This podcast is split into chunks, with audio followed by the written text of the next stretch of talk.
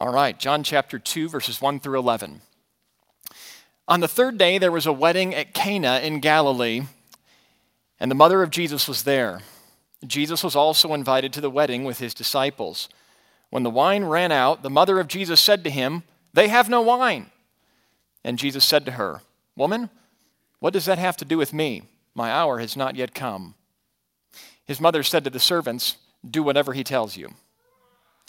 Now there were six stone water jars there for Jewish rites of purification, each holding 20 or 30 gallons. Jesus said to the servants, Fill the jars with water. And they filled them up to the brim. And he said to them, Now draw some out to take it to the master of the feast. So they took it.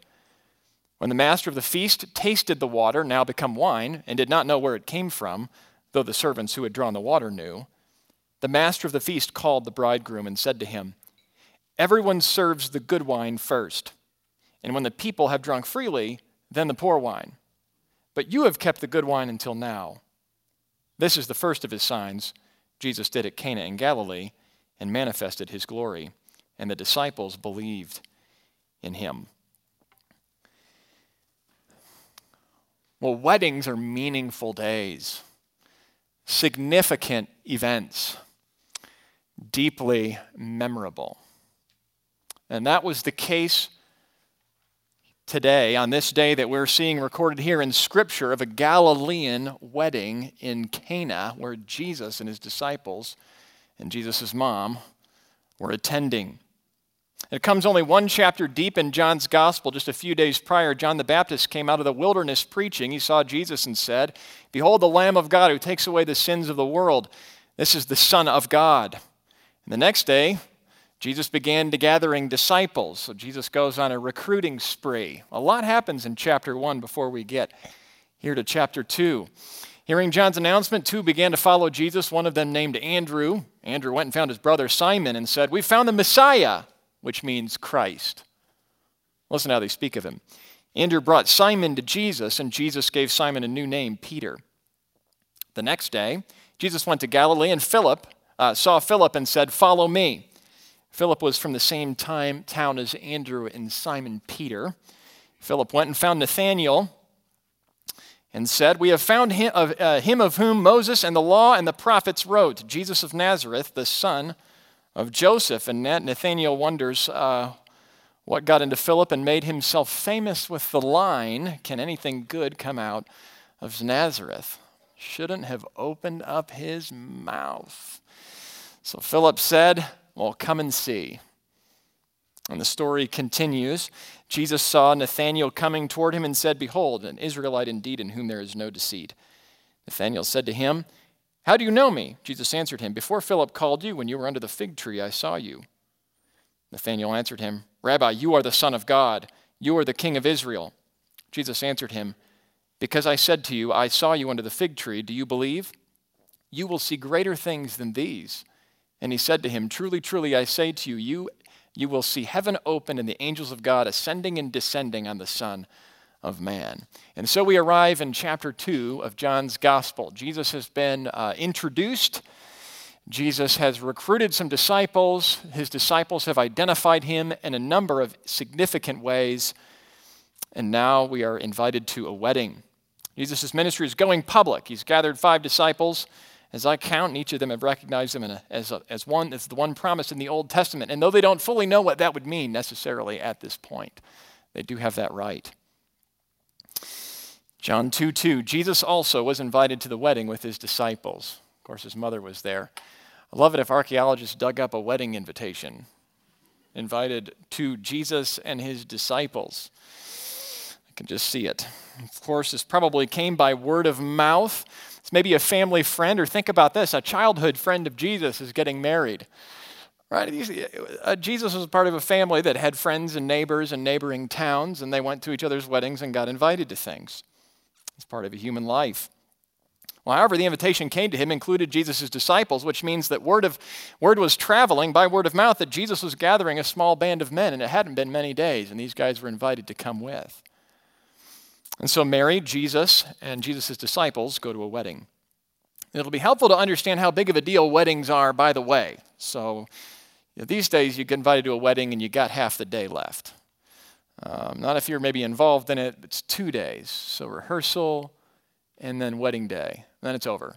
Mm, of course, not if you're the couple or the parents. Then it's a six month thing. this would be maybe the most momentous moment in the life of the family. It didn't last part of a day or even a whole day, it probably lasted an entire week. Especially in this region, a wedding would be a truly historic event, not just for the couple and their family, but for the region and everyone connected with the family. And for that reason, the reputation of the couple and the host would be largely defined by the event. You know, as a dad now, I, I always made sure when I was at a friend's wedding that I, I shook the hand of the fathers and thanked them for uh, hosting, um, putting on the reception. Uh, oh, will I do? Will I ever do that now? And will I appreciate it when I'm a dad and handing my daughter off? Right. So the man's investing his time and his money and his heart in showing off his daughter and giving his daughter away, the father of a daughter would. A very deeply personal thing. And in some ways, it's the reputation of the family that comes with the wedding, isn't it? So we get that. That's why Mary's words in verse 3 represent an atomic bomb of sorts. The wine ran out, and the mother of Jesus said to Jesus, They have no wine. Those are four bad words to hear on a day like this. This is not good, not good at all.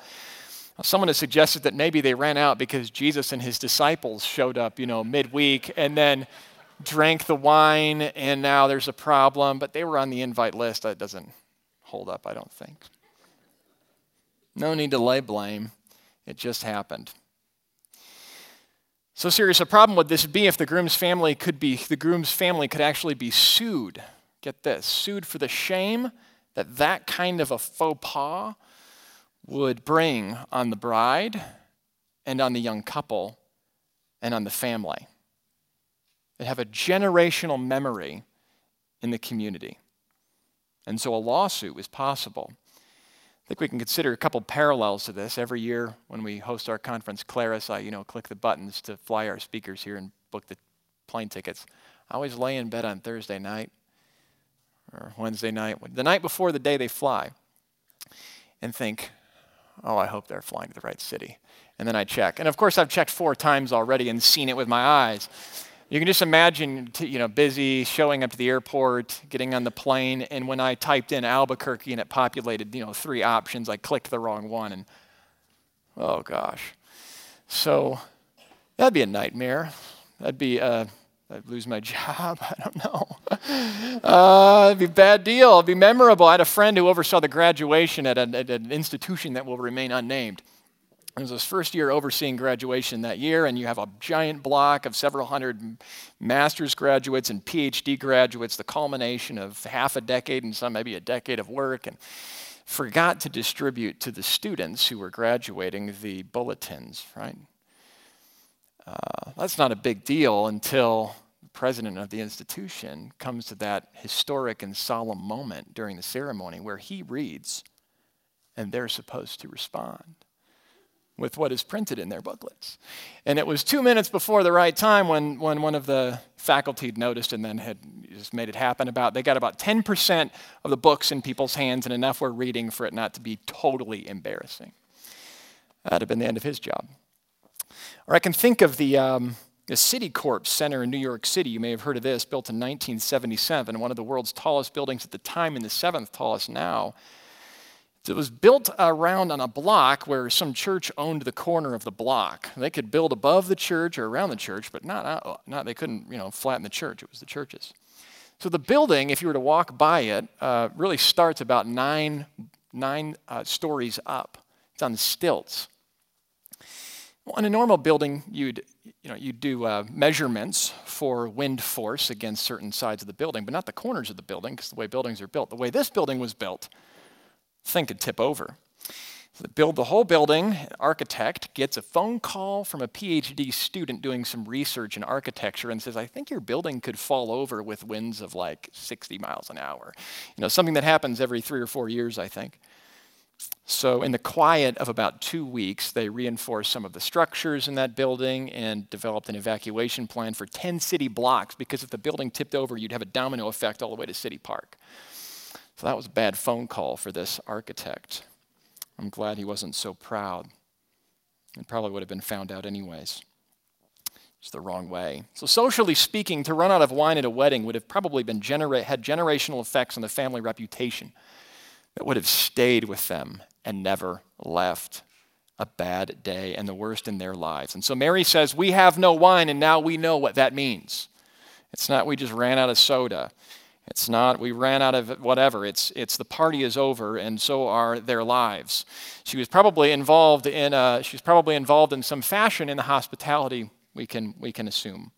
And Jesus responds, "Woman, what does that have to do with me? My hour has not yet come." His mother said to the servants, Do whatever he tells you. Well, Jesus' response is cryptic at best, is it not? We're not sure, well, at first, what on earth he had in his mind, but Mary trusted him and told his servants, Just do what he says. So this is in Jesus' hands. And they do. Verse 6 through 7. Now there were six stone water jars there for the Jewish rites of purification, each holding 20 or 30 gallons. Jesus said to his servants, Fill the jars with water, and they filled them up to the brim. Now, these are big jars, 20 to 30 gallons. We wouldn't even call them jars, we'd have another name for them. They could hold 20 to 30 gallons each, and there are six of them, and the guys fill all six, and they fill all six to the brim. Like my daughter Madeline, when she gets water out of the fridge, it's all the way to the top. All the way to the top. Probably overflowing. Verse 8 through 10. And he said to them, Now draw some out and take it to the master of the feast. So they took it. When the master of the feast tasted the water, now become wine, and did not know where it had come from, though the servants who had drawn the water knew, the master of the feast called the bridegroom and said to him, Everyone serves the good wine first, and when the people have drunk freely, then the poor wine, but you have kept the good wine until now. And so Jesus has turned water into wine. We have ourselves a miracle. We should also note that the master cites a custom that, under normal circumstances, a host would serve the best wine first because, as it happens, and people drink, they're less able to discern the quality of the wine because they've been drinking. And the insinuation here, the implication is uh, that of inebriation by, uh, by the text. And it doesn't mean that's what was going on here, it just means as a matter of custom at weddings, you serve the good wine first. That does give us a uh, excuse to make a really important point here to zoom out and listen to what the whole Bible says about wine, which is broader than just wine is good. Wine in certain amounts can be deadly, it can be bad, it can wreck your life, it can ruin you. Proverbs 21 Wine is a mocker, strong drink, a brawler, and whoever is led astray by it is not wise. Hosea, prophet, says, Whoredom wine and new wine take away the understanding. In Ephesians 5 8, we're given a direct command do not get drunk with wine. So we just want to be clear as we come to a text where there's wine here and that, um, that drunkenness is a sin, and the Bible is just so clear about that. Wine can be a problem, like many things can be a problem without self control. And so for some here, drinking uh, at all might be wrong for various reasons, but temptation at least. The devil is uh, crouching at the door, right?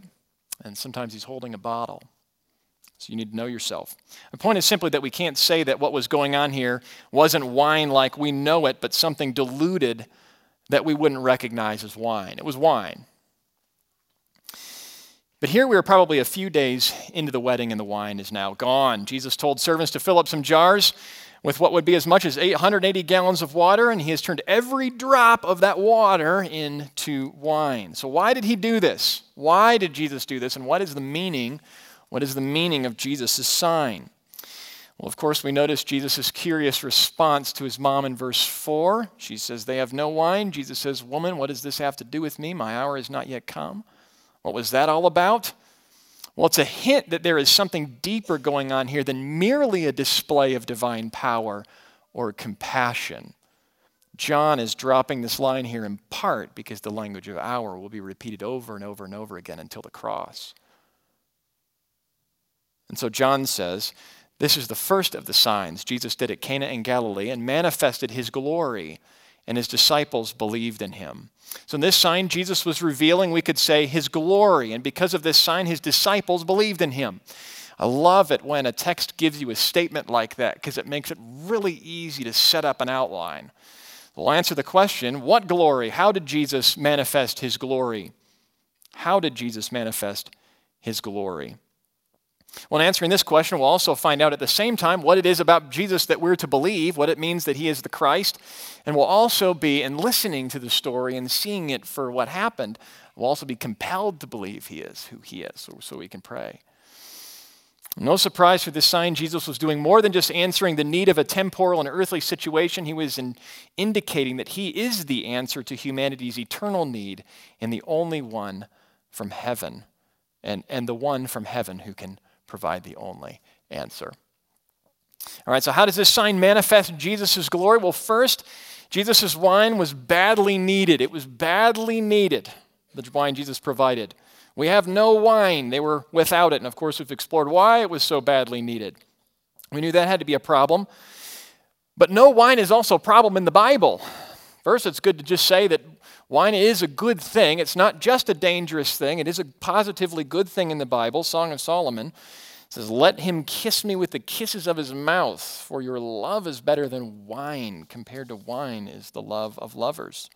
Ecclesiastes 9 7, go eat your bread with joy and drink your wine with a merry heart, for God has already approved what you do. So drink your wine with a merry heart. But more came to Jesus' mind than the need of the event or the physical gladness that wine can bring.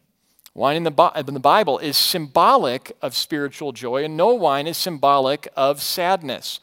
It'll help to listen in on a few moments across the Bible to see this. So, when Isaac blessed Jacob, he blessed him with the promise of wine in Genesis 27. May God give you the dew of heaven and of the fatness of the earth and plenty of grain and wine.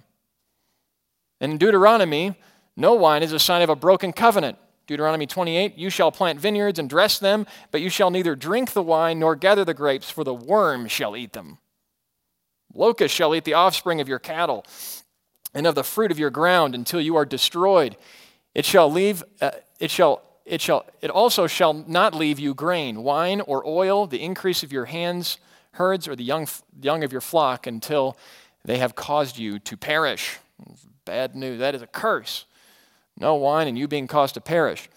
The prophets used wine to speak of spiritual barrenness. Listen to this in Joel 1. The fields are destroyed, the ground mourns because the grain is destroyed, the wine dries up, the oil languishes. In Hosea 9 2, threshing floor and wine vat shall not feed them, and the new, and the new wine shall fail them. Uh, God takes it away from Israel because Israel has not got thanked God for it. Hosea 2:8. And she did not know that it was I who gave her the grain, the wine, and the oil, and who lavished on her silver and gold, which they used for Baal. And so no surprise in the prophets God's future blessings are indicated by wine. Hosea 2:21. And in that day I will answer declares the Lord, I will answer the heavens, and they will answer the earth. And the earth will answer the grain, the wine, and the oil. He's returning things to the way they should be. So notice a few, you'll notice we have heard a few words repeated here. So you have grain, grain symbolic of food, sustenance, make bread out of it. A man's strength comes from grain.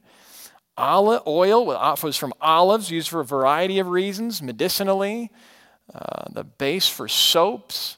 Um, lotions could help a person's skin under the sun in those days.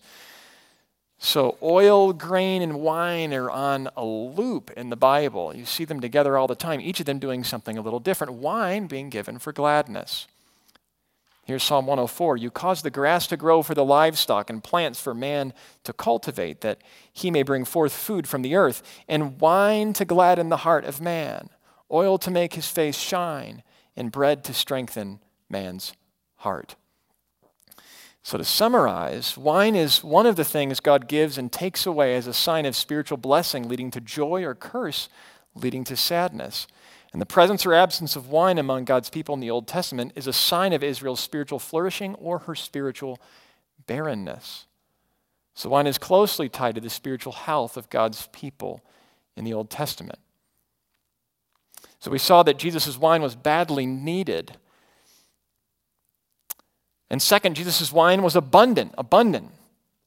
Jesus had the servants fill six stone jars and water of water for a total of his, we've said 100 as, as many as 180 gallons of water. This would have been more than enough wine for the party and likely a gift to the bride and groom who would sell it or keep it.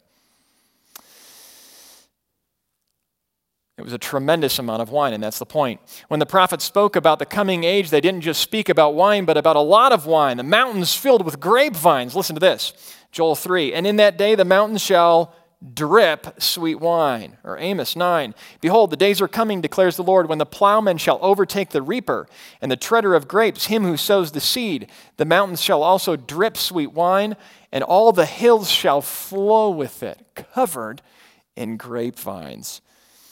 This is talking about a new creation. You don't plow and reap in the same place, in the same world at the same time. This is a different kind of universe, a new creation that God promises, and wine is everywhere.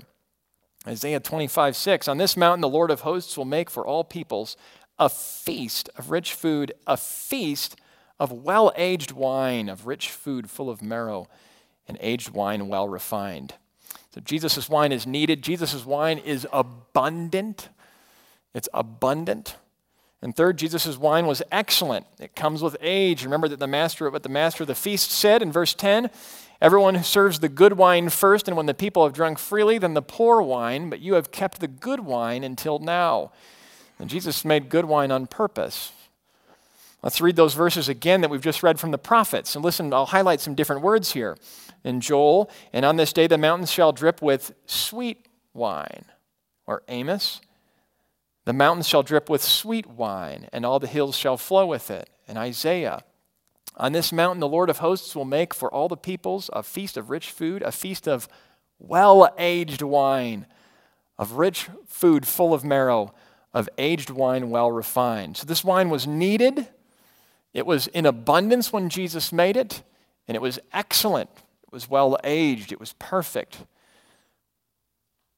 Fourth, Jesus' wine comes at the right time when the master of the feast says, John 2:10, you have kept the good wine until now. It comes at a good time. Jesus' timing is just right. When there was no wine, Jesus brought wine better than anything these people had tasted. And in the same way, the timing of Jesus' coming, his kingdom, and the new creation he brings follows on barrenness. And when it comes, it is better than anything it's his people have known. Jesus' wine is needed. It comes in abundance. It comes with age. It comes at the right time. And it comes uh, and Jesus' wine uh, was just the beginning. It was just the beginning. John says it was the first of Jesus' signs. It was just the beginning in the sense that Jesus had much more to do in his ministry. It's interesting, isn't it? Uh, who notices the signs? So, so Mary, Jesus' mom, probably knows that Jesus did it. Uh, Jesus' disciples are said to have believed in him, so they knew, and the servants knew because Jesus had given them orders. But the master of the feast doesn't know at least when he gives the speech, and we're not told that he did.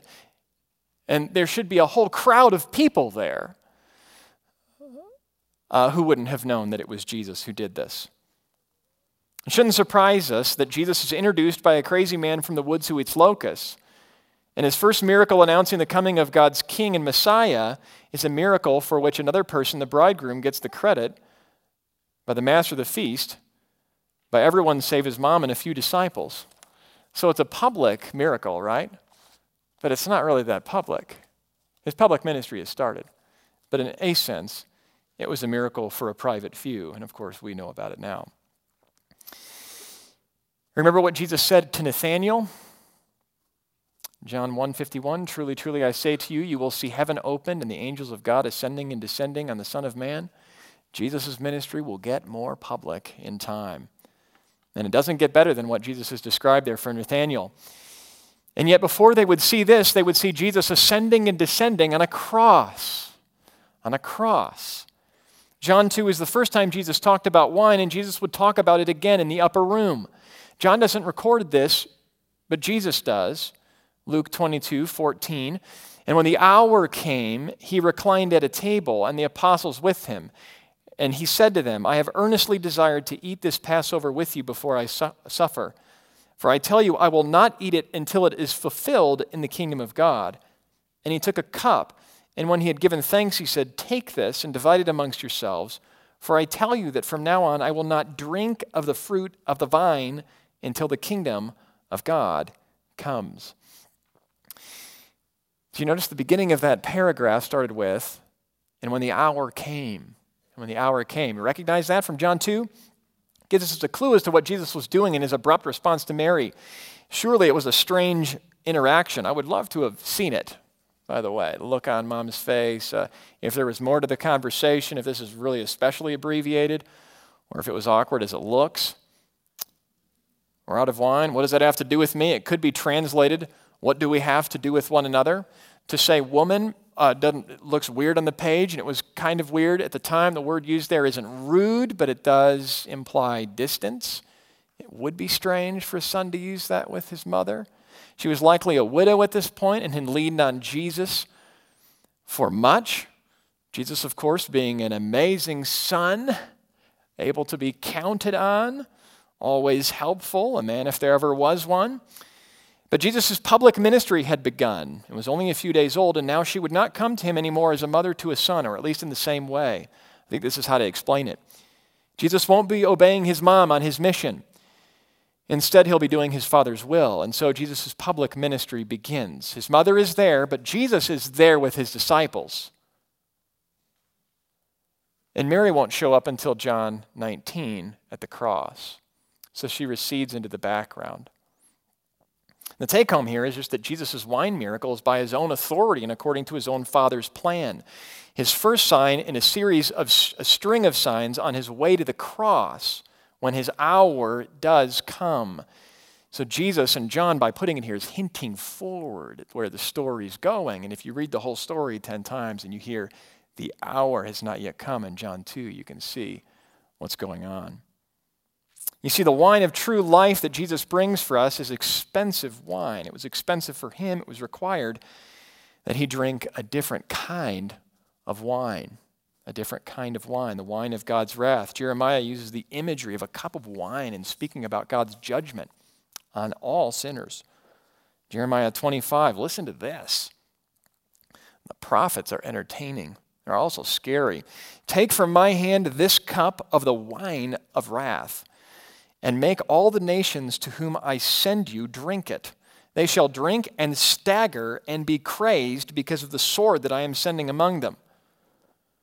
Then you shall say to them, Thus says the Lord of hosts, the God of Israel Drink, be drunk and vomit, fall and rise no more, because of the sword that I am sending among you.